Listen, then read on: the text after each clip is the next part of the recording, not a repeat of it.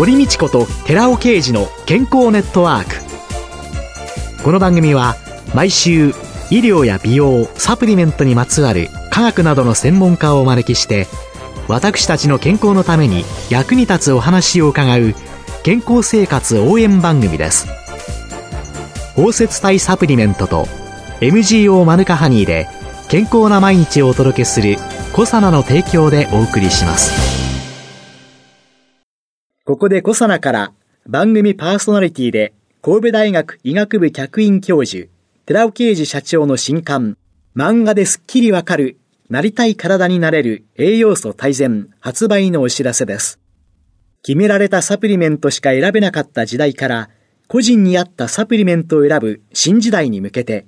なりたい体になるにはどんな栄養素が必要なのか、ダイエット、筋肉、美肌効果など目的別に栄養摂取、プラスサプリの組み合わせを漫画でわかりやすく解説します。寺尾啓治小佐奈社長の新刊、漫画ですっきりわかる、なりたい体になれる栄養素大全、発売のお知らせでした。こんにちは、堀道子です。今月は産業保健師の篠京子さんをゲストに迎えて、メンタルヘルスの基本と職場での実践をテーマにお送りしています。篠さんよろしくお願いします。篠京子です。本日もどうぞよろしくお願いいたします。2週目の今週は、メンタルヘルスをめぐる職場対応の基本と題して伺ってまいります。職場におけるメンタルヘルス不調。その中で非常に多いのが、やはり人間関係だというようなことをお伺いしたんですけれども。そうですね。2020年に新型コロナウイルスが広がったことによって、企業は一斉にテレワークを進めたりですとか、フレックスタイム制といって時差出勤を進めたりですとか、会食も中止、会話もできれば控えてくださいというようなことを徹底されてきたかと思います。テレワークの良さというのももちろんありますし、フレックスタイム制が導入されて、介護とか育児に時間が割けるようになったので、プライベートによる悩みとか、そういったところが原因で起きるメンタルヘルス不調っていうのは、もしかしたら減ったのかなとは思うんですけれども、やはりテレワークになって、オンラインでしかやり取りができないっていうことで、コミュニケーションにとても不都合を感じている、そういった方も多いかなというふうに感じてます。特にちょっとかわいそうだったなと思ったのが、コロナ禍で大学時代を過ごして、コロナが明ける前に新入社員として社会人になった方々は、一度も出勤しないで、新入社員の時代を過ごす。同僚とも会話ができない。相談できる上司も見つからない。そんなような中で、結構不安を抱えてたり、メンタル不調になってしまう、そういったところが今問題になってるかなというふうに思ってます。会議の席で手を挙げて意見を言うのは、とっっても勇気がいったりするんですけど、うん、若い人とか、うん、終わった後に、こしょこしょっと言えることっていうのがリモートワークではないですもんね。そうなんですよね。やっぱり、その後の雑談みたいなところで、ちょっとお互い分かり合えなかったところが、分かり合えた部分が今あまりないので、なかなか難しいのかなというのが、私が日々感じているところですね。メンタル不調の発生の現状と、いろんなこの社会的な変化も含めて、どう関連していろんなものが出てきてますか？厚生労働省の調査によると、仕事に関することで強い不安とかストレスがあると感じている人っていうのは、もうここ数年間ずっと5、60%をキープしている状態なんですね。平成10年からは13年連続で自殺者数っていうのは3万人超えていたんですけれども、徐々に減ってきていたところだったんです。ただ、令和2年以降は増加に転じているので、令和4年中に自殺された方っていうのは2万人超えてるんですね。これにはやっぱり新型コロナウイルスの影響っていうのが続いていることが影響してるのかなというふうに思っています。最近の若い方たちは人と話すのが結構苦手っていうんですね。電話がかかってくると怖くて取れない。違い部署の人には話しかけられない。そんなようなところもよく聞くので、そうすると企業というのはメンタル不調に対してどのような対応をしなければならないのでしょうか？コロナ禍を経験して企業は今従業員の健康管理に結構関心を持っているんですね。コロナ禍になる前から実は健康経営っていうのが始まっていて、そういうのに取り組んでいる会社さんもあります。この健康経営って何かというと、働く人に健康を守る取り組みを健康投資っていうふうに呼ぶんですけど、健康投資をすることが業績の向上につながるっていう新しい考え方の経営戦略なんですね。企業としてはメンタルヘルス対応だったり、健康経営を進めていくっていうことをしながら、株主にこれからその会社に入りたいと思う方たちにアピールをするだとか、最近の若い方たちは企業を選ぶときに実はそういうところも見てるという話をよく聞きますね。ただまあそういった対応をしていくのにはやはりコストがかかってくる。さっき健康投資って言ったんですけれども、じゃあどれだけコストかけていくのっていうのをちゃんと考えながらやらなきゃいけないですね。例えば年収500万円の人が1年間メンタルヘルスで休職してしまった場合、それには大体その3倍の1500万円ぐらいの企業の損失があるっていうふうに言われているんですね。なので、その負担を考えたときに、そういったことを起こさないように、さっき言った健康投資っていうところにお金をかけた方が、長い目で見たときには、企業にとっても、従業員にとってもメリットがあるのかなというふうに思います。500万が1500万ぐらいの企業負担につながるというのの、その背景というのは？その方がお休みをされるということで、その仕事を誰かが代わりにやらなければいけない。うん、となると、例えば残業が発生するとか、他の人員を補充しなければいけないというところに人員的なコストがかかってきます。あとは、お休みをされる方に対応する従業員のコストですね。例えば給食の手続きをするだとか、復職の時にケアをするとかっていうところにもコストがかかってきます。あとは、健康保険組合の方から支払われる傷病手当金などもコストとして考えたときに、この1500万ぐらいという数値が試算として出てくるんですね。メンタルヘルスをめぐる企業の対応を定めた法律とか制度とか、どんなものがあるんですか？労働安全衛生法という法律にメンタルヘルス対策について明記されています。産業医ですとか、産業保健師が活動する上で基本となる法律なんですけれども、労働災害の防止はもちろん、従業員の安全とか、健康の確保に関すること、快適な職場環境づくりについて細かく定めているんですね。で、その中にメンタルヘルス対策も含まれています。そうすると、従業員がメンタルヘルス不調に陥った場合、企業はどのような手順でその方に介入していくんですか？この労働安全衛生法の中で、さらに細かくですね、メンタルヘルスのことを書いてるんですが、それが労働者の心の健康の保持増進のための指針。いわゆるメンタルヘルス指針。職場ではこういうふうに進めていきましょうねというのが具体的に書かれています。3つの予防とか4つのケアっていうのが書かれています。この3つの予防っていうのが3段階に分かれた。1次予防、2次予防、3次予防っていうものなんですけど、一時予防はストレスのない職場づくりとか、自分自身でストレスに気づけるようにストレスチェックを受けてみるとか、そういったことが書かれていて、二次予防は早期発見とか対処について書かれているので、従業員の不調に早く気づいて、早く適切な対処をしましょうねということが示されてるんですね。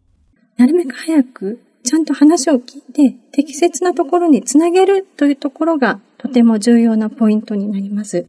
ですから日頃から社内の産業医の先生とか、産業保健師とかと連携をとって、メンタル不調の人が発生した時は、どういうふうにお互い連携していけばいいのか、すべての職場で共有しておくのがいいかなと思います。そして、産地予防というのが、はい、産地予防というのが、これはメンタル不調で休職した従業員が復職するときにスムーズにいくようにサポートすること、それから再発しないように防止する取り組みのことを指すんですね。で職場復帰に関する細かいことは4週目でお話ししようかなというふうに思っているんですが、この3つの予防を進めていくにあたって、とても重要なのが4つのケアっていうものがまたあります。はい。セルフケアとか、ラインケア、事業場内産業保険スタッフ等によるケア、事業場外資源によるケア。この4つなんですね。聞いたことありますかね ?LINE ケアっていうのは職場の LINE 上にいる直属の上司例えば課長とか部長などが部下のことをしっかりとケアしていく。そういったところで LINE ケアというふうに言ってるんですけれども、例えば個別に相談をしたりとか、職場の環境の改善を図るということが管理者に求められているんですね。私、薬局をしてるんですけれども、実際にうつの方とか、不安障害を抱えたような方っていうのが、保険を使わないで、自己負担で会社にそういうのを知られたくないからっていうようなことをおっしゃる方を何人か経験してるんですけれども、この LINE ケアって皆が善意で この人何とかしようというよりは、そういう人を排除しようという動きというの、そういうものを隠して必死に従おうとする人たちっていうのの問題っていうのはどうなんですかね？そうですね。今おっしゃったように、やっぱり職場には知られたくないんだっていう人はとっても多いです。私は会社と従業員の中間に当たる立場ですので、従業員から聞いた話をすべて会社に伝えるということばかりではないので、時々話したこと絶対に言わないでくださいねっていうふうに言われることもあるんですね。実はお薬を飲んでいるとか、実は学生時代からうつ病とかで治療しているっていう人もいます。その実はっていうのが、なぜ上司に話せないのかっていうと、その裏には実はちょっとパワハラ的な体質があるとか、職場の風土があるとか、あとはコミュニケーションのところで何か問題が起こっているとか、そんなような問題が潜んでいるのかなというふうに考えますね。職場環境っていうのはね、なかなか一人では変えられないものがあって、どう声を上げていくかっていうのは本当に大きな課題ですね。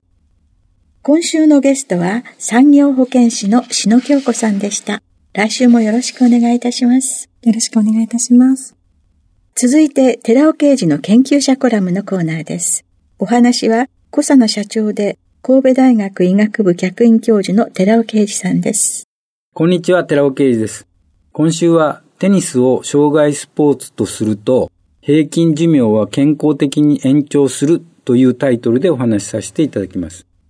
この研究者コラムでは、過去に2度にわたって、スポーツ、特にテニスで長生きできるというタイトルで、運動しない人に比べて習慣的にスポーツをする人は平均寿命が延長すること、そして各種スポーツの中でテニスが最も長生きできる生涯スポーツであることを示した論文を紹介しています。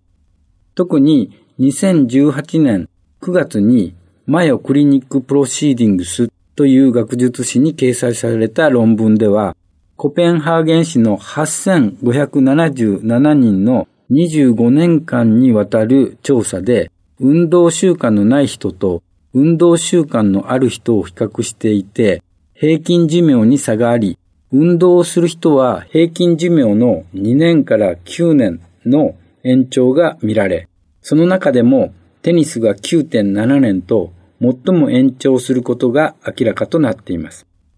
今回は2020年にインターナショナル・ジャーナル・オブ・エクササイズ・サイエンスという学術誌に報告されたミシシッピ州立大学のスプリングラの研究報告を紹介します。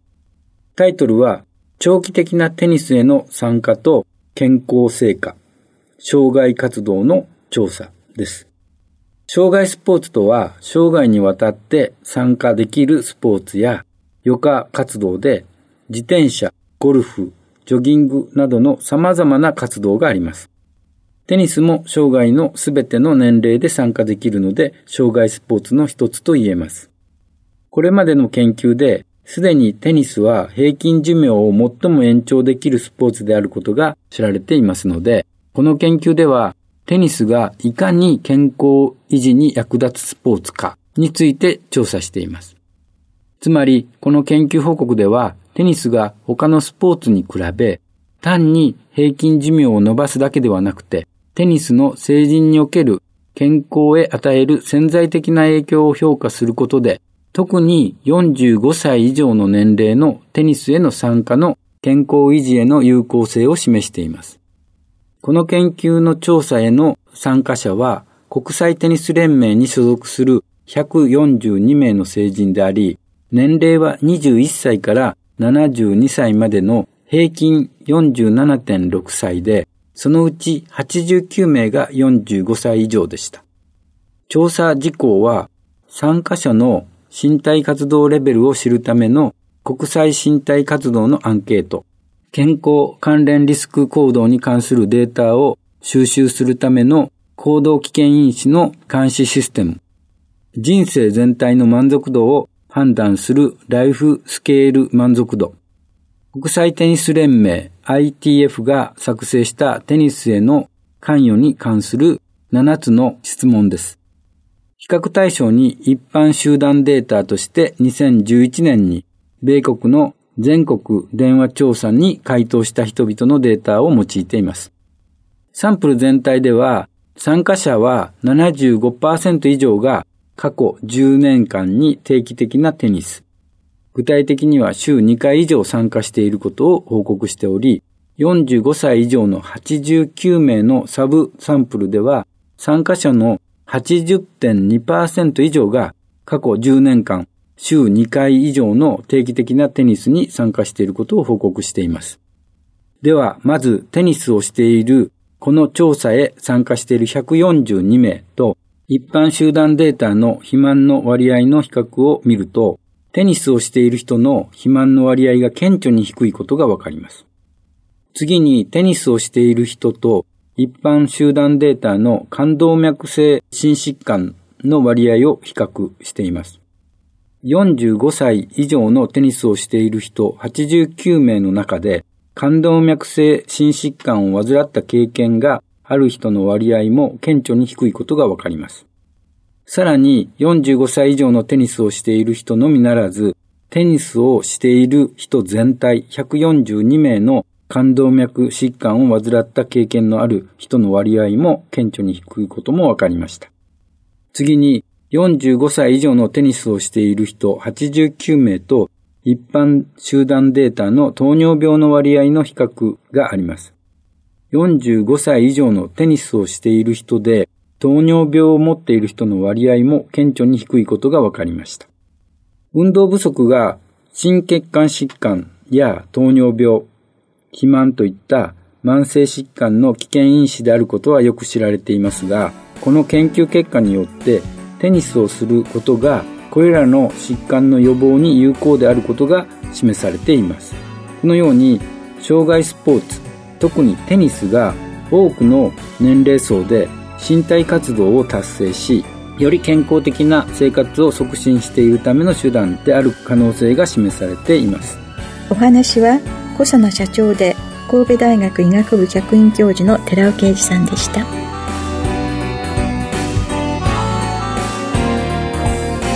ここで小佐奈から番組お聞きの皆さんにプレゼントのお知らせです保湿成分としてニュージーランド産マヌカハニーと環状オリゴ糖を配合したコサナのマヌカとオリゴのハンドクリームを番組お聞きの10名様にプレゼントします。レモン果実油の爽やかな香りで優しく肌になじみ潤いを与えます。プレゼントをご希望の方は番組サイトの応募フォームからご応募ください。コサナのマヌカとオリゴのハンドクリームプレゼントのお知らせでした。